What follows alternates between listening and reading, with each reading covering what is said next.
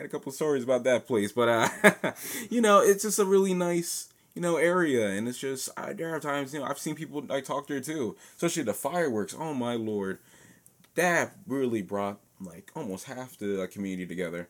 Like I've never seen Pennsylvania so packed in my whole life, and just when the fireworks happen, oh my god, the smile and the way people looked, it's just like each one exploding after the next. It's just like when I when I kept seeing those kids, like you know, the kids was looking at, it, was just like you know, like wow, like oh my god.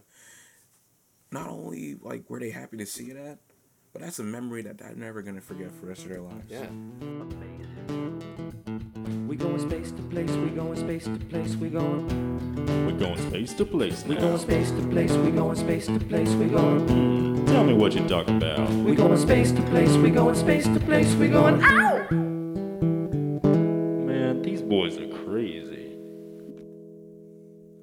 Welcome to Space to Place, the podcast where two boys travel the country to hear what folks have to say about the places they live, how they feel in them, and how they would reshape them. I'm Cade, And this is Cole. and we're your co hosts.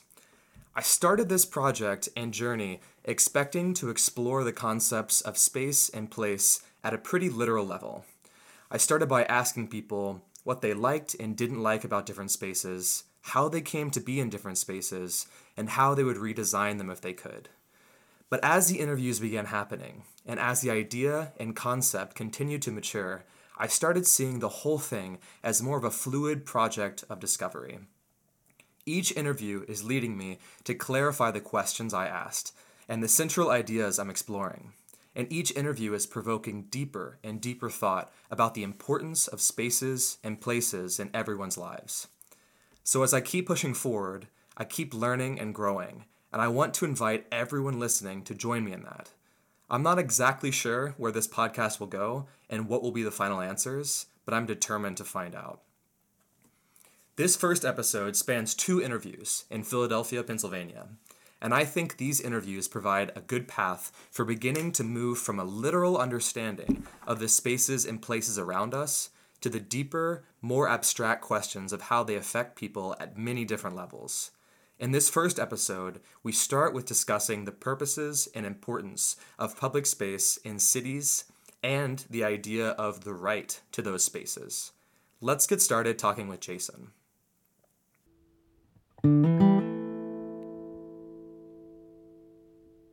So, what is your name? All right. Well, my name is Jason Lee. And where were you born, Jason? I was born in New Jersey. How old are you? I'm 19 years old. 19. Um, and where roughly do you live around the city? So around the city, I'm living on campus right now. Now I live on. A street. Cool. How long have you lived in the city? I've been here for about a year and a half. And what do you spend most of your time doing? Um, you know, I'm working as a full time front desk full time front desk agent right now at the Logan in Logan Square. You know, sometimes I like to watch anime and you know just explore the city. You know, that's really what I love to do. Cool, perfect. Um, what do you think about the public spaces in the city, like parks, sidewalks, streets, public transit, that kind of stuff? The best part, the parks. Like I'm near Clark Park, and also it's like a dark park, and like you know you can work out, jog, and everything. It's just, it's so beautiful, and in, and the fact that they have like their little like farmers markets on time to time, and usually like there's this really big like open pit. So as soon as you go into the open pit, you know they usually do like movies at the park, or they'll have like a hippie like fest. You know you see those like guys, you know, twirling them them fire sticks around. So definitely, you know, there's depending on what time you go to the park, you always find something interesting. Yeah, yeah. I think parks are really fascinating um, public spaces, like that can serve lots of different purposes, and I, I think it's interesting to hear what people say as to like what those purposes should be. Right. Um, what do you think like should be the purpose of, of public spaces and cities, whether it's a park or or like a, a gathering area of some kind or um, you, you know some kind of like monument or whatever like that. I mean, monuments definitely do kind of like bring us together, you know, especially if it's someone that we knew or someone close or even someone historical who kind of represents our society today. But I feel like public spaces to me, it's more. This is like this. This is our area. You know, everyone can come together. You know, no prejudice, no racial views. It's just like we all come here as one. You know, we don't pick fights with anybody. We just you know do as we want. You know, we can you know play basketball, play on the swings. You know, just do things you know like for ourselves and not just like think about the opposite. You know, like race or anything. Like we don't have to have like beefs or anything. You know, it's like stick to your lane. I'll stick to mine. Just let me enjoy this free space you know that I've been given to as soon as I walk onto this park or I walk onto this sidewalk. Yeah. That kind of thing. Let's push into the idea of like public when we talk about parks and spaces. Like, what to you is a distinction, or what do you see as the role of like a public, um, publicly owned like space, like a park that is part of the city and provided by the city or the government? In, in in in distinction with like a private space, a private park, like because you know people could get the same kind of activity, the same kind of like exercise, or have the same opportunity to use the jungle gym or the monkey bars or whatever in a private park. So like, what's the difference there? Well, I'll be honest with you. I mean, sure, I've heard of private parks and everything, but to me, I don't see a difference. A park is a park either way. I mean, public or private, you're still offering the same thing.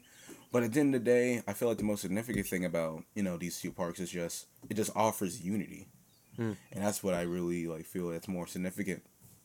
The fact that everyone can come together to enjoy these two like parks, you know, pri- private or not, you know, they're all still like unifying and coming together.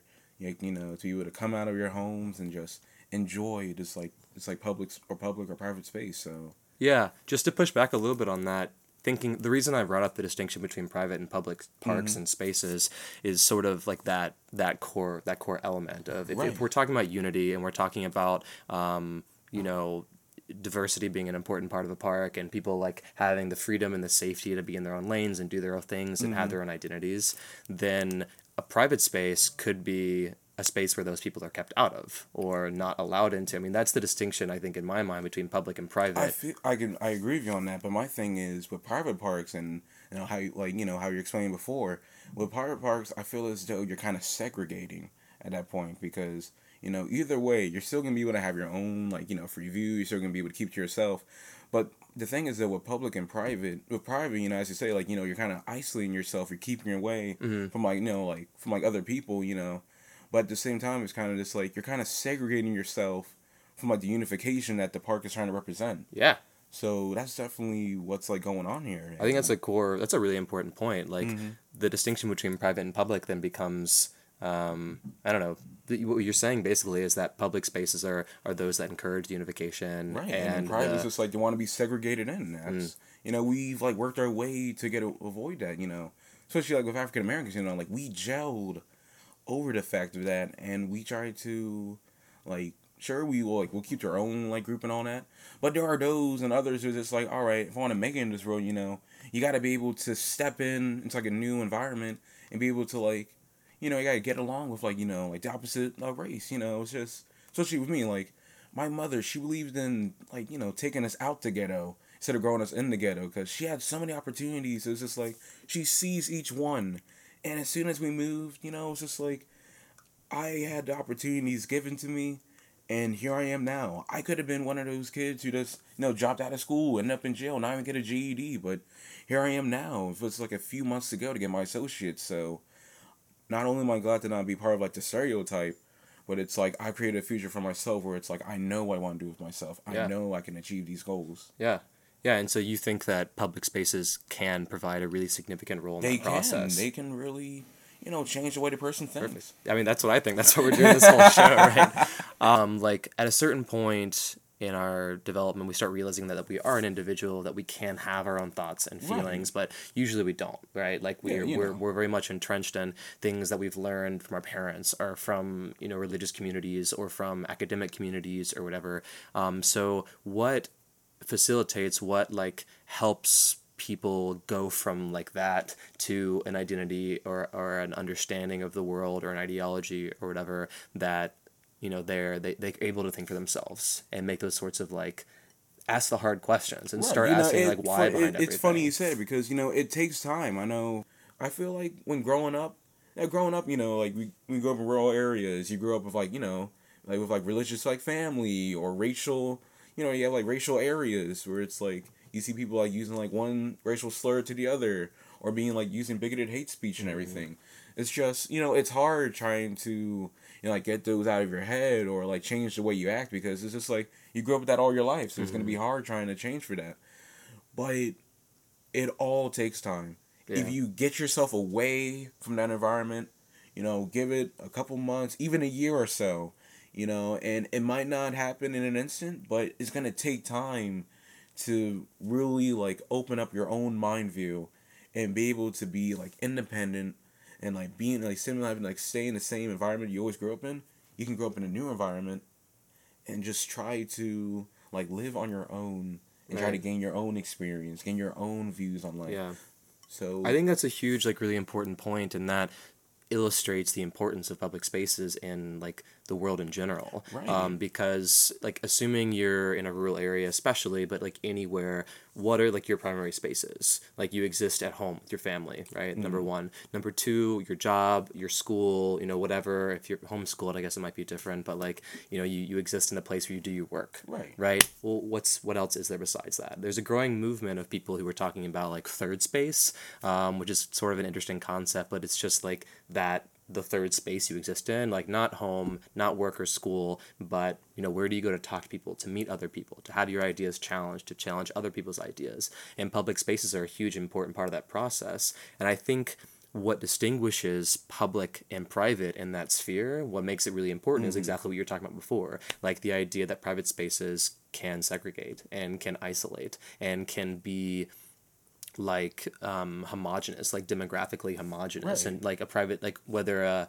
you know like a, a hotel or an apartment community has like a, a private park within it well that's Mm-hmm. going to be people who probably look and, and act and like have similar amounts of wealth right because right they're all you in know the because same like they're community. acclimated to that you know Yeah, they work through it exactly. too it's, just like why should i use my money to be in a public space when i know i can get my Yeah. own private area i can keep myself away from the middle class Hmm. and i can be in like be in a class where like they're near you know my Yeah. wealth So like having that third that third space that is public, and I kind of want to transition a little bit to talk about like what public means um, when we talk about that in like our society and in our like cities or whatever. But I think having that third space is this like crucial component of like a functioning society that we're like losing, um, more or less. I mean, a part of it is that we have you know lots of people that don't live in areas that have public spaces. That is true. or if they do they're not accessible because these people either can't drive or they you know don't have uh, access to cars or any kind of transportation. Um, but i think this is this is a good conversation. I wanted to like veer more into this direction talking about another purpose of public spaces which i think is um, not just unification like we were talking about but Right. pro- like protest and like assembly um, like the right to assembly being one of our like um, bill of rights like freedoms Mm-hmm. Yeah, and we got the right, you know, freedom so of, like, you know, speech. what do you think that um the like what what purpose do you think that public spaces serve in the process of like changing our democracy? Um, when it comes to like community organizing and protest like black lives matter other social movements um, like women's march that happened recently Oh, yeah, um, like all the different like important social movements that are going on what role does public space play in those? Public space not only does like allow us to like our freedom of speech it allows us to like spread our message you know get our like get our view out you know get like get the message that we're trying to like you know like acclimate and just you know we're trying to get them to think like this is what's going on. You need to know about this you know like this is nothing that's like you know old. This is like something that's recent that's happening right now. And you need to know about this because if you don't know about it you know you, you you're not you know you could end up you know you could end up dead or you could end up doing something like stupid. Or you can do something right in your life you know and fight for this movement you know be like and actually support something Mm-hmm. Right. you know instead of being like isolated you know in your so-called private space trying to be like keep yourself away join i'm not saying join the movement but kind of like hear them out you know Right, yeah. listen to what they have to say and if you if you don't want to do it you know you don't have to do it but if you want to do it and you feel as though it's right then i 100% recommend you either support that movement Right. support what they're trying to get their message out you know and like try to like help them get their point across too Yeah. And that wouldn't be possible. It wouldn't be as possible. Probably wouldn't be possible at all without public spaces. Right. Like, how are you supposed to hear movements that you don't already agree with without some sort of like medium for Mm-hmm. that information? And that can happen on like radio or whatever. Yeah, but in terms of like real life, like we got streets and we have like parks, Mm-hmm. and that's like about it. Um, because private spaces, like you don't have you know the ability to be there or the freedom to be there because they're privately owned and they Mm-hmm. can just tell you to leave. Um, so public spaces serve that really important function as well. Uh, i think that's like a crucial part of the, the idea of it. Um, yeah so talking about that, then what are there any spaces in the city, or what spaces in the city are there that you feel a particular like affinity or attraction to? Definitely the historical district, especially like you know, since go for Fifth Street, you know, I mean the Betsy Ross house. I can see the Liberty Bell, the Ben Franklin house. Mm-hmm. You know, you have the Holocaust Museum and everything, and the Jewish Museum. It's just all that all that history right there. Like, not only can you learn it, you know, maybe like there's even like nice parks you can go there to like even like speak your mind too. Mm-hmm. Like there are times I've seen people, you know, stay in the middle of the park, you know, they got their posters and everything talking about like, you know, this isn't right or, you know, this is what's going on. You need to fight for this because this can affect our society, it can affect the way, you know, we do things, we think that what we want to feel. You know, so I think that's a really good space for people, but also um South Street and Penn's Landing, especially like the amount of like stores and like you're near like the nautical museum and everything. It's just like there's even a lot more in like the hammock park. Like you know, yeah, I've been there. yeah, definitely. I got a couple stories about that place, but uh, you know, it's just a really nice you know area, and it's just I, there are times you know I've seen people like talk there too, especially the fireworks. Oh my lord, that really brought like almost half the like, community together. Like I've never seen Pennsylvania so packed in my whole life, and just when the fireworks happen, oh my god, the smile and the way people looked. It's just like each one exploding after the next. It's just like when I when I kept seeing those kids, like you know, the kids was looking at, it, it was just like, like wow, like oh my god. Not only like were they happy to see that, but that's a memory that they're never gonna forget for the rest of their lives. Yeah. So that definitely, like, whoa. So if you could, I mean, okay, so you've mentioned a couple different parks, like Penn's Landing, and then what was the other? Oh, like the Old City, Like or um, the it- historic district. yeah, mhm. Um, if you you know could like wave a magic wand and like try to change or develop some of the other public spaces in the city that you don't think are as interesting or as cool as those, how would you do it? Like, how would you make some of the parks around here, or like Clark's Park, or like you mentioned before, Yeah. or whatever? Like, how would you make those more cool? What um, different elements would you add to them or take away from them? Like, what, what do you think you would do? I would definitely try to like revamp the playground itself. Mm. Like you know, I don't really see a lot of kids playing on there because like you know the play- jungle gyms is so old and rusty, and there were like you know a couple broken swings here and there. So I definitely try to like put some money together, get that refixed. But also like it's really nice how they have that really deep like hole, you know, like, like that deep hill, you know, in the center. There's like a big old open space, and people are like walking their dogs around. There's concerts and everything. So no, I definitely keep that.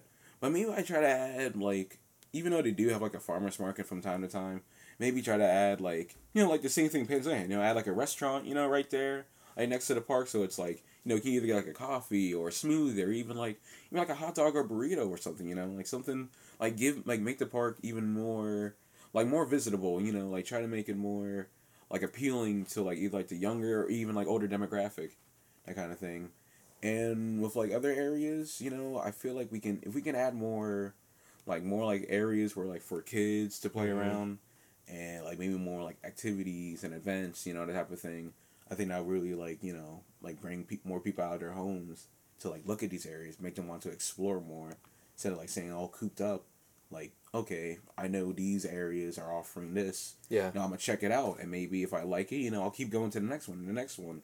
You know, you, you people aren't gonna leave unless you know. You gotta be you gotta be willing to do something to try something new. Yeah. Like you can't just like you know assume it's like oh I've seen that before it doesn't look good. Well, have you been there? Have you tried it before? No. Like you know experience for yourself. Right. Instead of you know instead of like following somebody else's you know like you know like comment you know and like having more art there too Right. like you're talking about i mean like i think public art's a great way to show diversity in different places and changing it and that kind of thing um, yeah uh, one last thing i want to i want to talk about that's like a little bit different but i like to bring up the idea of like the right to the city like in terms of like political rights basically Oh, okay. um, the right to public spaces like who's allowed to be there who's not what public even means because generally when we say public like i think most people think that means it's owned by the public in terms of being owned by the government yeah so it's like it's like it's owned by the city you know Yeah. like we like that is our public space we can do. Exactly. No, whatever. Yeah but at the same time there are lots and lots of laws that limit people's freedoms in those parks. That is true you know because or even their ability to ex- access those parks. Right, especially you know like people will smoke at the park, you know, like you know shoot up drugs and all that, you know. So people do that at the park. You know, not only will they like you know like walk around, walk their dog, exercise, play basketball, and all that. There are like certain like you know are no there are limits. You know, it's like you can you know walk your dog at a certain hour. You know, this is like a smoke free park. So there are like certain people like you know I want people to go to a park where like I can smoke without getting in trouble. Well, like you can go somewhere else, but like this park, you know, it's smoke free. So there definitely are a lot of limitations, especially. But it doesn't stop people, you know, at night because you know the cops aren't Right. around like around certain areas. So it's just like, you know what? I know the cops don't come around at night. You know, I'll just I'll smoke at a park. You know, and like not a lot of people are here. But it's like, why do that? You know, why are you gonna wait? You know, until night just to enjoy the park. You know, and just like to like enjoy it now. You know, and just like you know, like you know, feel need not to smoke. I mean, you know, there are people who like you know who can't quit and all that, but at least you can take like at least like one day or even like a few minutes just to like walk around the park, go back home. You can go back to doing what you're doing. Well, I think that gets into a very like important part of the idea of public spaces and I don't know what the right answer is here, but as soon as you start limiting people's freedoms in, in these parks, like whether it's smoking or, or sometimes it's speech, sometimes it's gathering in, You know, in large groups. But like as soon as you start limiting those freedoms, then you're prioritizing one person's freedom over another person's freedom. Right. You're prioritizing, for example, like my ability to feel like comfortable or safe in this park over um, maybe like a homeless person's ability to just like be in that park or to like, you know, whatever like to like, like exist in that space. And I think that's like an important question that we don't we don't think about we don't talk about um, as much as we probably should. Like in terms of these things being public, where where's the line and how do we decide like what behavior is okay and, and why and like whose freedoms are more important And I'm glad you brought this up because like I'm glad I never really heard this conversation before. So this is definitely like a like something new for me. But if I have to add on, I mean, I, it's hard because you know, with parks and everything, you know, even though it is public, they offer limitations. But at the same time, it's just I feel like those limitations are gonna like keep people away from like getting out, like you know, keep people away from like you know like enjoying this park. Mm-hmm. You know, it's just like you know I want to be able to do this, but you know it's like maybe I'll just go to a different like another park or something. But it's just like you know it's gonna be the same thing, but. I don't want people to feel as though okay, this park has limitations. You know, I'm not gonna come here anymore. Or if it's, if it's gonna be like this for every park, then I'm, I'm not gonna go out at all. yeah You know, that's just gonna like it's gonna keep you away from exploring like you know like different parks or newer mm-hmm. areas. You know, the fact that they're limiting you this, it's just like it's gonna limit your chance of being able to like see the city for yourself. You know, and so it's gonna be hard. Exactly, and I think when you brought up uh, like a couple minutes ago about the idea of like, well, if someone's smoking in this park and somebody else doesn't want them to smoke, or the law says they can't smoke there, well, they can just go home. And I think that is an important point that a lot of people don't think about as much. Is that well, some people can't just go home. Um, and like in, in effect, there's a, a large number of people that don't you know the idea of a third space isn't even a reasonable thing to talk about because they might not have a home they might not have a job and so this third space could be their first or second space Right. that they are able to be themselves or express themselves or do things they can't do in other places um, and yeah i don't know i don't know like the answers to these questions it's hard because it, I'm really glad you brought this up because you know, now you got me. Now you got really got me thinking, and it's just I don't know. I don't know what to say. I feel like you know, but it's sad though because some of the homeless in the areas, it's like you know, you have homeless people. You know, some live, some sleep at the park. You know, there was even one um that sleeps behind this like grocery store in front of this Chinese restaurant every day. Every day he's always there, and he's just like he'll stand around different areas of like that same street. You know, asking for change, and sometimes he even had like a bed set up for him. You know, he was just like, you know what, because not only like he can't leave, but it's just like you know I've this is all I've known. Like yeah this is my home. You know, I'll like I'll I'll sleep here in the wintertime. I'll sleep here when it's sunny and hot. You know, I, I have nowhere else to go. So yeah so this is my spot. You know, I'm not gonna let you know people like tell me what to do. I'm not gonna let the cops you know push me out of mm-hmm. my spot. Like you know, this is all they know. This is my home. yeah And if I leave that home, then it's gonna be gone. yeah And, and that's the worst part, you know, like when the homeless people are just acclimated to like, certain areas, certain spots around the city, and it's just like, you know, what happened to this? It's clean, it's gone, you know, it's just like, know, where am I supposed to go now? um, just in terms of like space use i know you haven't thought about this a lot because you said this like sort of this conversation is, is more new to you but do you think there's any way to design public spaces um, whether that's like their physical makeup or also the rules and policies that are you know behind the scenes? Are there ways to design public spaces to make them more accessible to everybody but also keep people feeling safe as of now, I don't think we can. Just because what's going on right now in the world and how people like see things and all that, it, it's just gonna be hard. You know, trying to develop this like public space to everyone to use. You know, for like everybody, no rules intended whatsoever. So. It's definitely to be a hard thing to do, but within Yeah. time, it, it it's possible. I think that's an important point to bring up, like the state of the world at the moment. Like, because truly, I think that it's not the only reason, but, No, but- a, a large part of why bigotry and divisiveness have become like these household words that everyone's using and talking Right. about in and a very you have like people saying like, "Oh, I'm PC," you know, so if I hear Yeah. that shit, I'm gonna come at you real quick. It's like, yeah. I mean, I- like you say, illegal immigrant. No, no, it's undocumented immigrant. You know, it's just you. you Well, I think there are important times to like use better language than other times, but I guess what I was trying to bring up more was sort of like what why this has become such an important and like divisive point, like talking about um, people's different wants pitted against each other. Um, maybe is because like maybe it's a result of not having more unifying public spaces, Right. uh, or like maybe they don't have to be public spaces, but spaces where people can have their ideas challenged and challenged back and come to some sort of like conclusion that like makes everybody somewhat happy.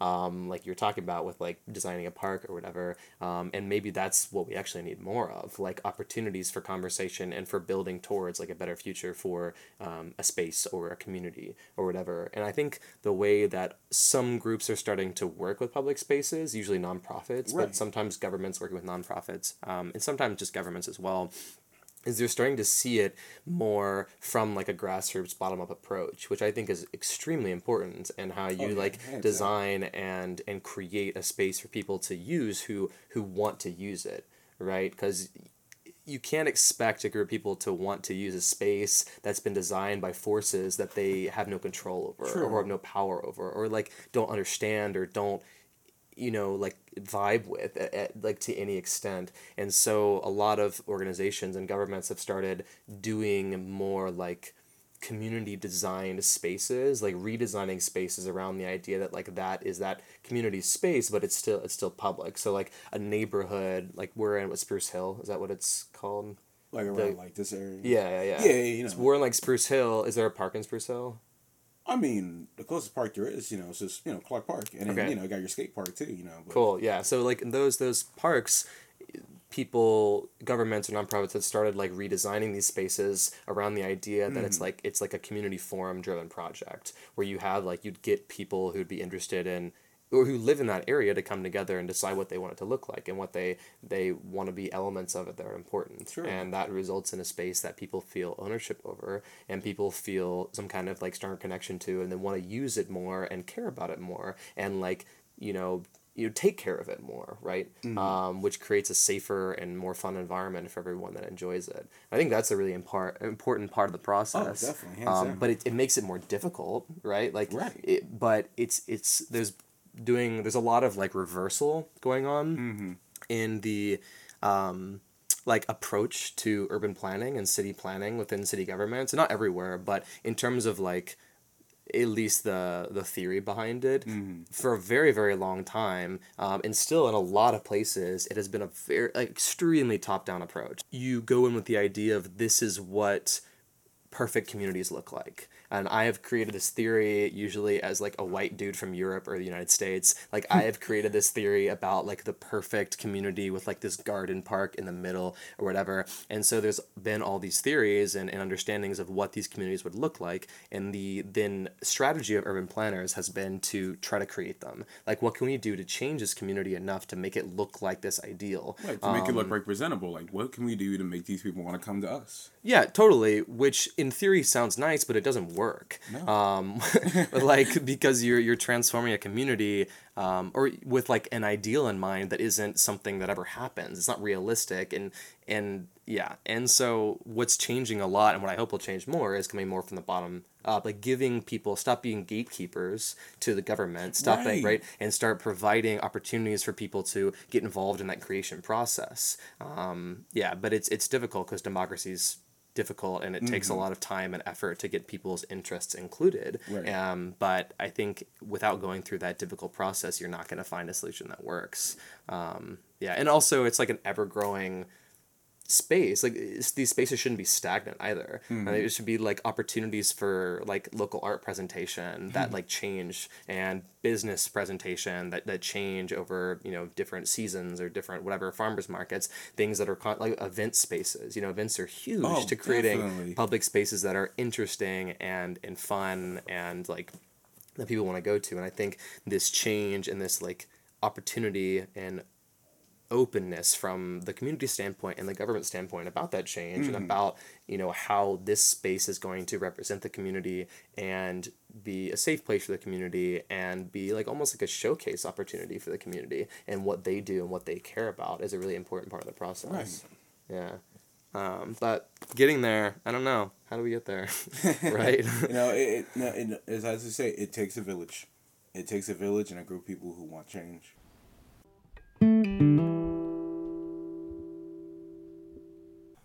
Yeah, I thought you guys had some uh, really interesting things to say, especially about um, where you draw the line in terms of what's allowed in a public space and how that is kind of inherently could end up prior- prioritizing someone's expression or freedoms over someone else's with every rule that you make.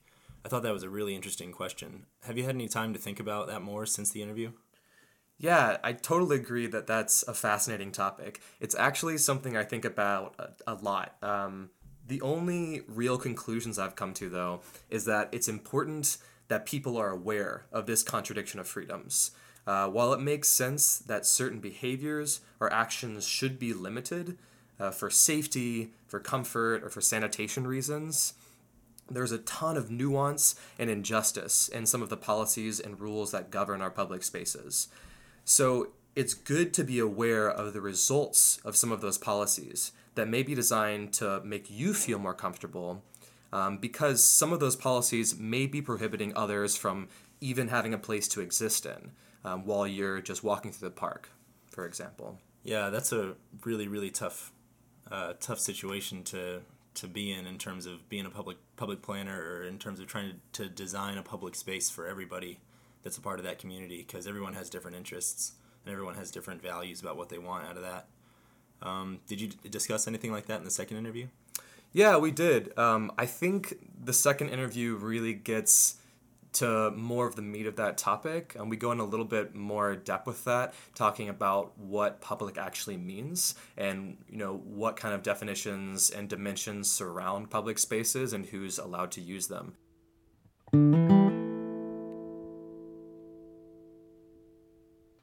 We'll be right back after this. Kate, do you have needs? I sure do. Do you want those needs fulfilled in a fast and efficient way? That's the only way I want them fulfilled. Well, then you have to try Shoe Apron. Shoe apron? What's that? Inspired by mid century modern and Scandinavian simplicity, Shoe Apron is a direct to consumer company that gives you everything you need to make work happen in one place, right to your door. And Shoe Apron has your back. With their 24 7 award winning customer service, it's simple, looks great, and does everything you want it to do.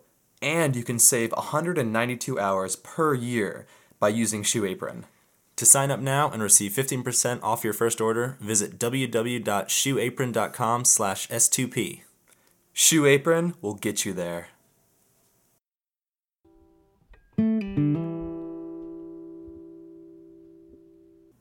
After speaking with Jason, I got the opportunity to meet Marissa, who is in the Masters of International Educational Development program at the University of Pennsylvania. While Jason gave us some awesome personal experience with public spaces in Philly, Marissa brought us a whole new perspective, bringing her academic experience in sociology and her unique position as a student in Philadelphia. We quickly fell into a fantastic discussion. Here's Marissa.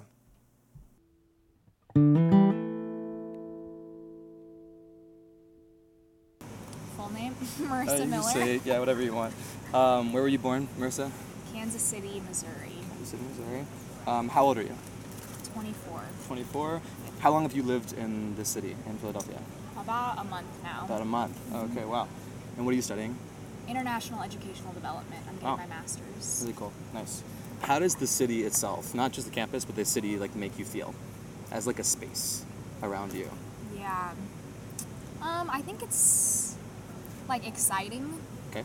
Um, I come fr I live in Kansas City normally, um, but I was doing my undergraduate in Utah, which is Okay. like very different than Philadelphia. Yeah. Like it was very nature. I was on the side of a mountain. Like we were always hiking and like doing fun stuff like that. So coming to Philadelphia was a definite juxtaposition. But I enjoy like I really enjoy public transportation, and so I love Cool. taking like the train or the subway. And I love going into the city and just seeing so many different ethnicities represented in whether that be like food or just random languages you hear on the Yeah. street. Um, I think that's especially true here on campus, but also downtown. You can get like anything you want, basically. And so I think that's really it's like an exciting atmosphere, and it's also cool that it's so rich with U.S. history. Yeah.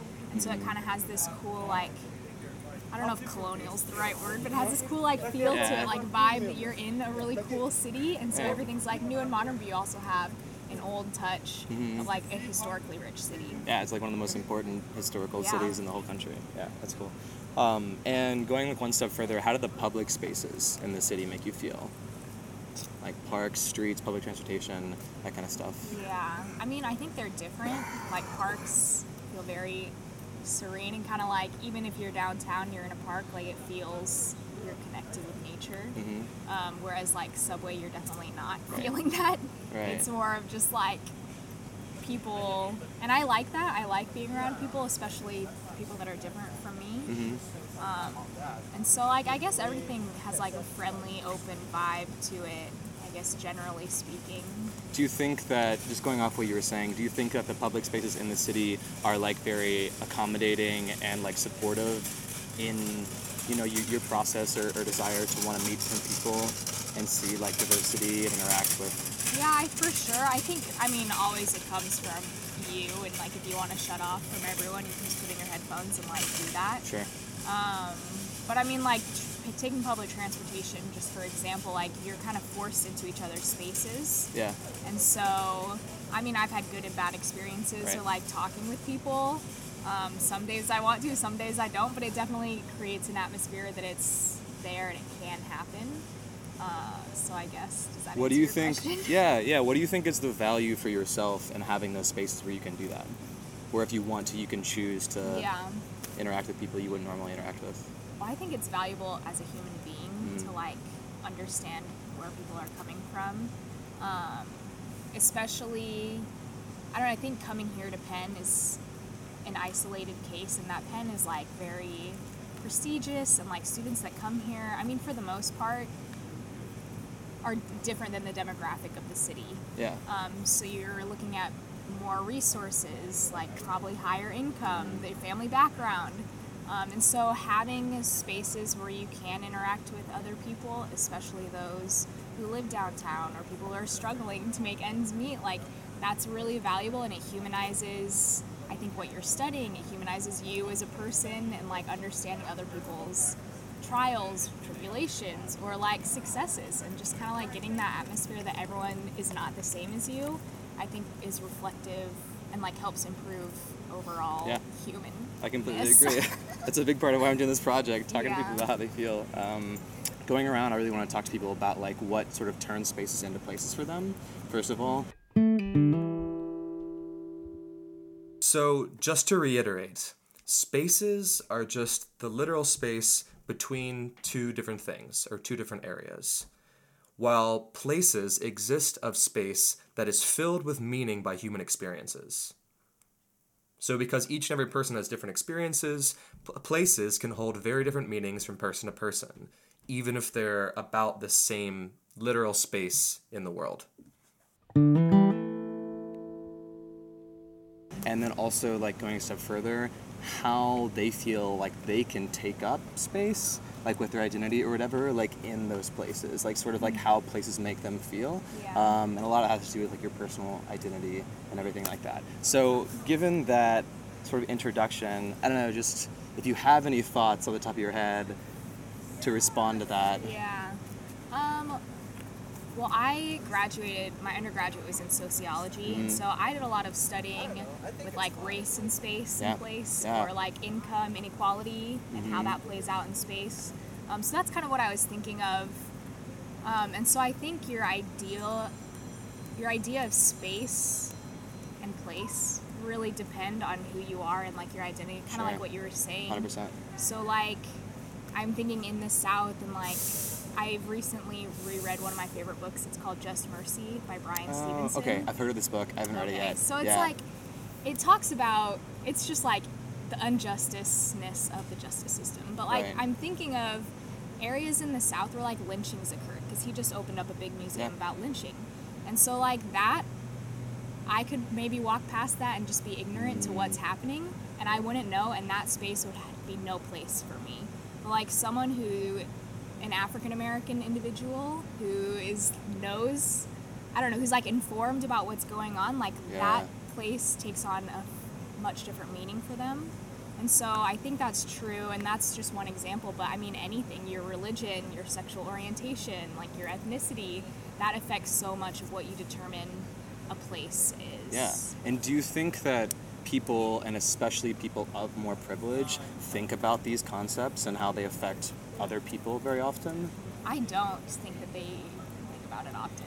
Um, I, I think even going through, I feel like I came from a very privileged background, and so going through and studying sociology, like I just my mind has been blown with how much place matters for individuals because it's never really mattered for me. I've always felt this like entitlement to anywhere that I am, like this place that I take up, this space that I'm in. Like I just feel like I own it and like I can do whatever I want to a certain extent. Whereas I feel like that's not true for all individuals. Yeah, hundred percent. I think that's really um, that's really important. Uh, do you think there are ways to facilitate people of privilege or a lot of more people to start thinking about that sort of thing?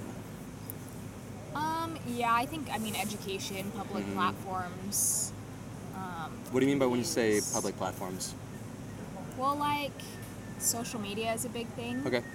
um, and f- just like putting information out there that makes people that challenges the status quo of what people think Mhm. um, and seeing it firsthand whether that's like through pictures on instagram i think facebook is a dangerous place because it has become such a confrontational type of area i prefer instagram because it's like pictures Same. and done and like you can have the caption or like whatever but a powerful image is a powerful image no matter what you say about it um, so I think I don't know, just sharing that and like empowering individuals to feel entitled to share their stories. So I mean individuals who wouldn't normally feel that. Yeah. Um, and so I think education has a lot to do with that as well, and creating open dialogues in the classroom. Yeah. Um, and I think that's something that I really value in the program I'm doing here. Is Right. there? I mean, it's 80% international students, so I'm thinking on a global scale. Wow, but that's a lot. Right. So I can be speaking with a girl who's from Pakistan, and like her understanding of things that I think about is totally different Yeah. than mine. And so just like creating that open space and that open dialogue where I don't know, taking contention kind of out of it and just having I don't know, an Yeah. open discourse. Yeah, and I think I think it's interesting. Not to like really push back, but I think it's interesting that you mentioned like social media as like a public platform because it's like really not public. Um, it's like a private platform, yeah. and so I think that's another reason why I wanted to start talking to people about this kind of stuff because I think it's really important to realize and to like understand what spaces are public and what that Yeah. means too. Well, I think it's public to an extent. I mean, you can make it public. And I think Twitter is probably the best example of a public social media platform. Yeah, it kind of depends on your definitions. Yeah. I think what I'm mostly going for is like in terms of it being like owned and like people having the right to it by the by the people, which like it's really not. Like they they it's a privately or like maybe it's publicly like traded, but it's more or less a privately owned um, Yeah. institution that has like a public. Um, presence or has like a push for as much like publicness as possible um, but facebook and instagram d- get to decide if they see something they don't like they can take it off at any point I guess that's true, but I mean, you could make Yeah. that same argument to the institution of the University of Pennsylvania. Exactly. Yeah, it's the same And thing. So it's but like, the difference. is anything sorry. really a public space? Government-owned spaces is sort of like which is theoretically supposed to be owned by the people and like Yeah. instituted and directed by elected officials, right? Um, so that's like when I talk about public spaces and the importance of them. Um, I think that's another thing that, that people don't really realize or don't like Yeah. think about a lot. Um, why literal physical public spaces in cities or in any places are, are really important as a platform for education and for like Yeah. free speech um, too. But like, Well, that's interesting that you say government plat- or government entities because that's something that not a lot of people have access to. you mean like becoming a government official? I mean, any like I'm trying to think of a government place where it's public and open and people can go there and have a discourse. Oh, like a park is what I mean. Oh, okay. Yeah, or like the streets. Yeah. Um, like sidewalks, Yeah. streets, parks, monuments. Sometimes I think it's kind of dicey, Yeah, but yeah. Um, yeah, mostly like parks and I don't know, like Smithsonian type Yeah. things, museums sometimes. Yeah. Yeah. But then I think of that as well. I mean, I'm just kind of like pushing back on you. Because, like, I mean, what. That's such a m- microcosm of interaction. What do you like, mean? Like you go to a park, or like, say, protests. Like, Mhm. you protest at a monument. The people that are going to know about that if you exclude any other sort of media Yeah. is like no, no one. No, I think that's really important. I'm not I'm not saying we should like exclude. So social media is super important and Yeah. is important, but um, just the idea of like what is different between social media and something that is supposed to be like purely public and like open to free speech um, and completely constrained by that because it is a government entity is Yeah. like inter- it's like good to to distinguish those two um, because like the government's not it's supposed to protect your right to free speech to those places but they can't do that as well. They can through legal action or whatever but like in a private space such as the university or like facebook like people who own that can just say like we don't want that here. And somebody could Yeah. sue them um, but it's not like the government really has control over it in the same way. Yeah. Some of the things i've been thinking about recently just my own opinions is thinking about who has what rights to public spaces as like people who live here that are the public Yeah. um, and you can think about it like a lot of public spaces don't allow loitering or like um, sleeping like homeless people to some extent or like even like public urination or things like Yeah. that um, and for people that don't have homes or don't have office places or whatever to do those things in um, it becomes a, a weird like conflict between whose right is more important? Is it more Yeah. important this person has a right to go anywhere to sleep or is it more important that i have a right to not see them sleep in this place? You know what i mean? Um, and so like that's the next level that i'm sort of i was like thinking of more recently is how do you design public spaces that are supportive and helpful to both those rights at the same time? Yeah. um, but I kind of disagree in that I feel like we shouldn't be focusing on how to create public spaces that like allow everyone to thrive, and we should be focusing our efforts on like solving the issue of homelessness. Yeah. And like solving if you have an issue with public urination, like to have access to public bathrooms Sure. for everyone. Yeah, no, I mean that would be a part of like, and I was a little, maybe it wasn't like clar- clarifying enough, but like that would be a part of Yeah. doing it, like solving if you if you have a problem with public urination, be providing public bathrooms, Right. which would be like redesigning public space Yeah. to an extent. Okay. So I'm taking it really broadly, and again, like I think we should we should we should definitely try to. Uh, destroy the root causes of these of these problems that's so so important um, but like a no lot one wants to go to a park where it smells like pee and like Yeah. there's just like Like Right, no one right, wants that. so like that's not an occupiable public space. right exactly And exactly we shouldn't be like, oh yeah, they can do whatever they want. but it becomes an issue a lot of the times of like um, yeah, I wasn't saying we should just like let them be everywhere, um, but like it becomes an issue of there are no public bathrooms. These people don't have homes. You're criminali- criminalizing them for being here and for using this space to pee, and you're not providing any sort of public support or any sort of like means of um, upward mobility for them to get a different lifestyle. And so then their options are I can't they can't exist anywhere. They can't do the basic human functions that they need to do anywhere. And I think that's really interesting um, in like a like negative, scary way, but like Yeah. interesting still. Um, and I just sort of like want to see what people have to say about that kind Yeah. of stuff. No, Um, I totally get that. I'm w- wondering though, like public versus private um, approaches to solving that issue. I think there are a lot of like NGOs or private sector companies that work to. I mean, we're kind of stuck on homelessness, but like that work towards alleviating the impact of homelessness in a community, whether that be like providing housing or job opportunities like X, Y, or Z. And so often that doesn't come from public yeah, yeah, totally. entities because no one wants to pay for it. I mean, no one wants to pay taxes, which is like a huge issue Yeah. that people have a big issue paying for taxes for people that are going to mooch off the system. Like, Right. I don't want to pay for someone's housing, I want to pay for my own housing. Mhm. So I feel like taxation and like the public perception of where your money is going um, is a huge issue. Yeah. It's like public perception of social safety nets is, I feel like, at an all Yeah. time low. Yeah. And so And also an issue. Why is that? I think it's mostly because of like advertising from elected officials and from corporations. Well, I Um, think it's also like the shift in the ec- the economy of the U.S. I think 50 years ago, you the, pull yourself up by the bootstraps was a lot easier. Um, Mm-hmm. And I think our economy has changed in such a way that you can't really thrive or get a good job off a high school diploma anymore. Yeah. And like, so my parents' generation and maybe your parents' generation Sure. is very much like, oh, I worked hard despite coming from a difficult background and I found success. And so, like, your generation can too. Yeah. Mm-hmm. Whereas that's not necessarily the case today. I think it is like there's two parts to that. I think at, at the core you're pretty much right, and a lot of that had to do with like the economic boom as a result of World War II, um, and like how much that did for our economy. But both of our parents, I, this is me assuming, but just based on what you said, like are like white people um, that came from like relative-ish privilege. I mean, my, my dad's parents were like farmers, but um, like relative-ish privilege, and I think it's more of a, a question of like equality and, and um, opportunity distribution.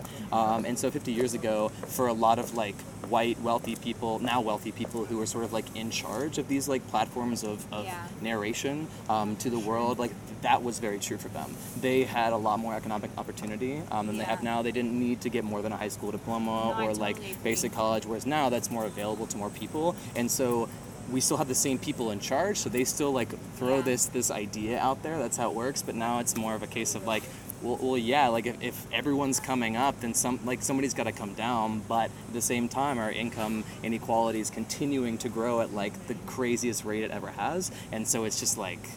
Yeah, It's well, like that's a wash. That's what I'm reading about right now. Really? Class. It's So all about important. Social stratification. Yeah. But like, it's true. I mean, the top one percent holds over fifty percent of our country's wealth, and so it's like, There's now What do you do? six, I think it's six people in the world that hold more wealth than the bottom 50% of people in the world. yeah, Yeah. it's insane. So, um, But I think that'll. I mean, like, I'll scream taxes to the top of my lungs because if you look at the chart of like income distribution, like in the 1914 or 13, it was really high, and it's what it is today. So it's made like this U. When you look at taxes, that was like during like Rockefeller, or Carnegie time. Like, and so then with like world the world wars hit and like everyone was really sacrificing and felt like it was a worthy cause to pay Mm. high taxes to support the troops. Your hey guys, your income inequality was at an all-time low, whereas taxes were at an all-time high. And so it's like this really antithesis where Yeah. income inequality is going like this while taxes are going like this. So You have high taxes, low income inequality. Now you have low taxes and what do we see? Like the highest income date.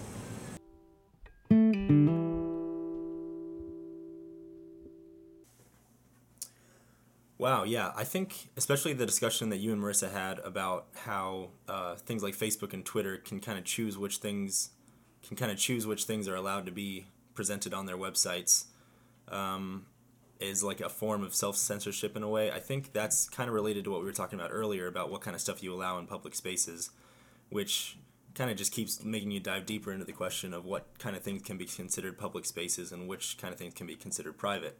Because if you try and think about a public space as a thing that everybody can enjoy and use how they want, well, eventually you're going to run into some problems with clashes of, of interest among the community.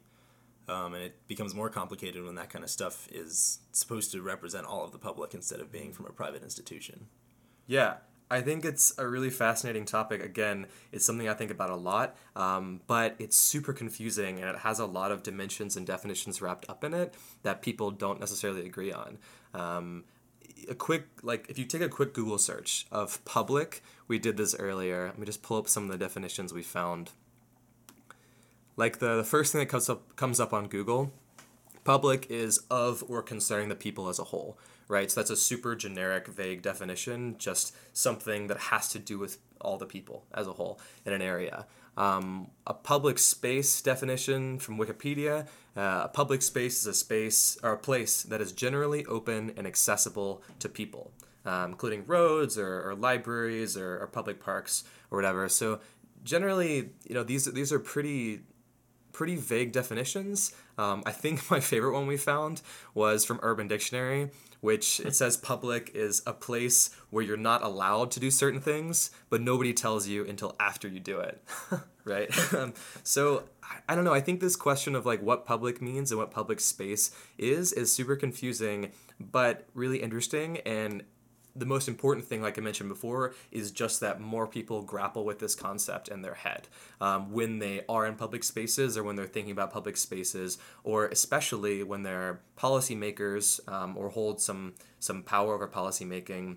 And they're thinking about the rules and regulations um, and examination that goes into making those policies and making those rules. Um, so, so with all that, and with the myriad of different definitions and ideas about what public and public spaces mean maybe public then isn't really the best language to use when talking about these spaces and phenomena. Because if all spaces are going to have rules and restrictions, whether they're private or public, um, on their access in some way, maybe what it comes down to is just how democratically those rules are created. Or if the power to create, justify, and examine those rules is spread out well through the public. Or in, in other words, is it democratic, like that power? Um, I think we're gonna touch further on these these issues and these questions in future episodes. But for now, I think I'll just leave us with that nugget to chew on. And we would really love to hear what y'all, our audience, has to say about these questions and concepts. You can get in touch with us via space.2.place.project at gmail.com.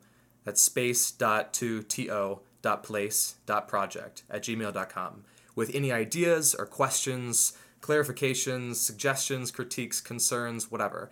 Um, and if we get anything that we're really interested in talking about or sharing with y'all, we'll read it out on the next episode and try to discuss it further. Well, that's it for our first full episode of Space to Place. You can continue listening on SoundCloud, or our podcast is now available on iTunes and many of the podcast apps that are out there. If it's not on your favorite podcast app, let us know and we'll try to fix that. Please subscribe on your app of choice to keep updated with our latest episodes, and please visit our GoFundMe at www.gofundme.com slash space dash two dash place, where we're raising money for an awesome nonprofit, Raices, that's R-A-I-C-E-S in all caps, that is fighting for immigrants' rights to space and place. You can read more all about it there. And lastly, we just want to thank Marissa and Jason so much for their interviews. This would not have been possible without you both. Thanks again.